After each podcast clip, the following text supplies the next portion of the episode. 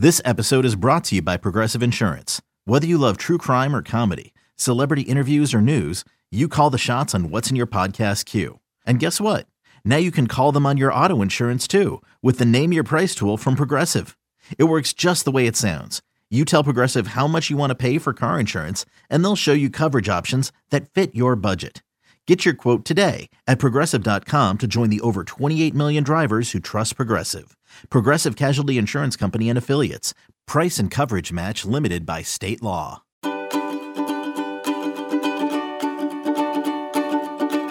It's Tuesday today. Welcome, welcome, welcome to the daily practice. Tuesdays, actually, these days tend to be my favorite days.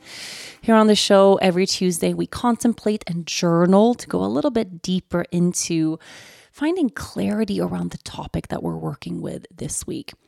And since this week we are completely focused on slowing down in different ways in our lives, of course, we are going to focus on that today, but I really wanted to have a little bit of space to address really two things. I want to talk a little bit about stress. And for a long time, I had this idea that stress was something that only came my way for really specific reasons. I would feel stress when I felt overwhelmed around my work or when I felt like I couldn't keep up with my working day or my working hours or my schedule. I really had stress was this one area of my life and it always involved work. But since I have slowed down, I really feel like I'm in a different place pace wise and in my life overall when I compare now to a couple of years ago. I have realized that even without a high pressure job, even when I find myself in a space and time in my life where things actually are moving quite slowly, I can feel stress from internal things happening inside of me. I all of a sudden can feel overwhelmed emotionally without huge circumstances having changed in the outside world or in my life. I can feel stress. As human beings, we have the ability to feel stress for so many different reasons. And stress can be very complex and kind of hard to unpack.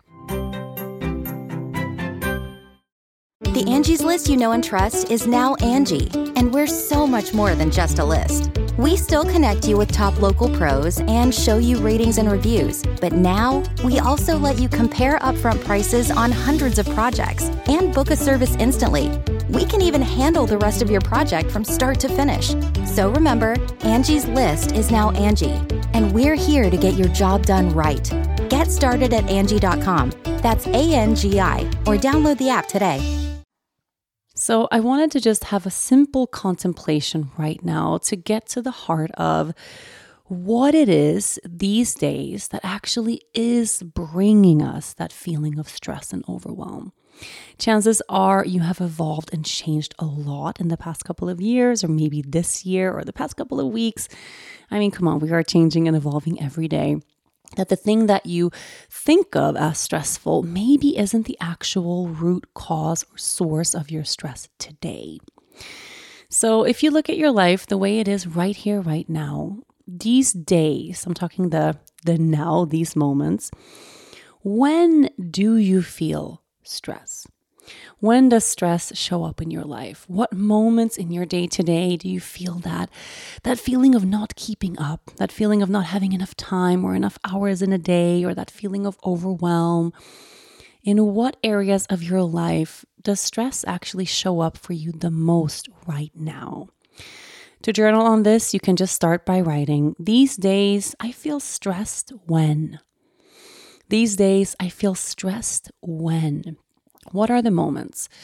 And you can choose to go a little bit more macro around this, like really looking at the areas of your life. Is it your work life, your romantic life, your family life, your role as a parent, your role as a child?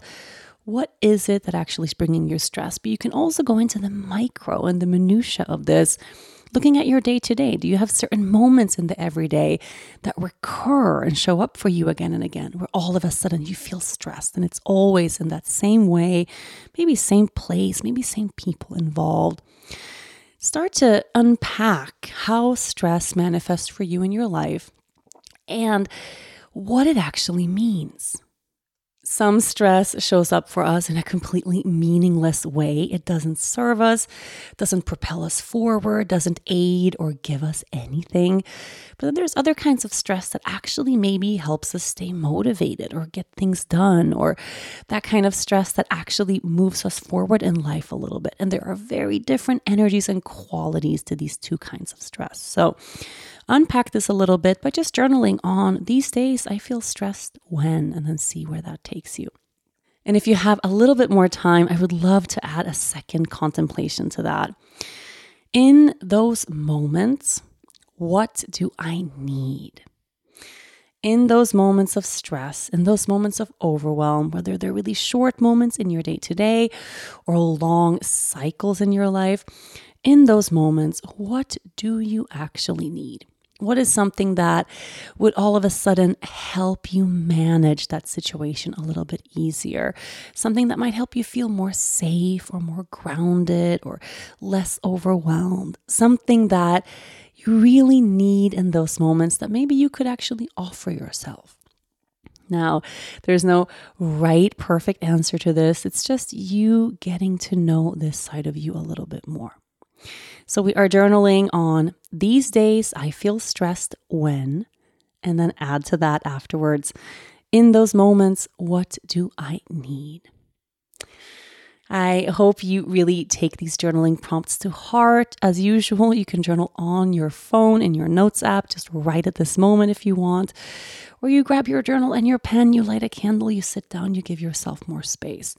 What's really important is that we do the daily practice, that we do the work. It doesn't matter as much how we make it happen. Thank you so much for being here. I'll be back tomorrow.